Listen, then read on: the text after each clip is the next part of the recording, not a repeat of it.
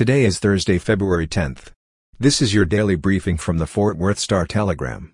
It will be sunny in Fort Worth today with a high of 71 degrees. Our top story today, two people died yesterday morning after a shooting in a residential neighborhood in northwest Fort Worth, police said. The shooting was reported around 7 a.m. in the 1900 block of Lawther Drive. Police believe the shooting was connected to a drug-related robbery.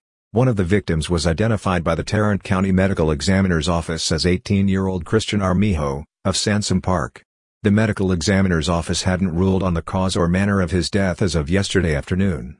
The identity of the second individual killed had not been released. The police department also had not announced any arrests. According to a police call log, a 911 caller reported a male had been shot in front of a school bus.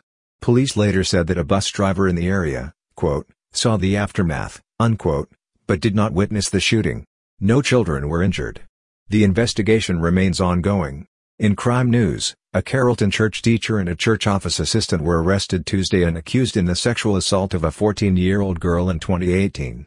The men worked at Ministerios Bethania USA in Carrollton, and they met the girl at the church, but the alleged assault did not happen on church property, Carrollton police said.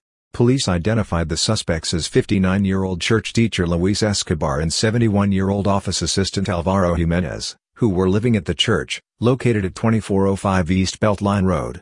Jimenez handled various church office duties, while Escobar taught virtual church classes for adults, police said.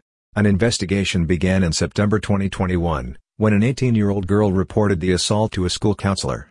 The teen reported to police that she was 14 when the assault occurred. And finally today, Haltom Middle School was placed under lockdown Wednesday afternoon after a report that someone with a weapon entered the building through a back door. Police said no gun was found in a search of the school. Police responded to the scene around lunchtime to investigate the report, said Mark Thomas, the chief communications officer for the Birdville School District. Police officers soon concluded there was no threat at the school. On Facebook Live, a detective with the Haltom City Police Department called the report a false call, and said the school was placed into lockdown out of quote, an abundance of caution. For the latest in Fort Worth and Tarrant County news, visit star-telegram.com.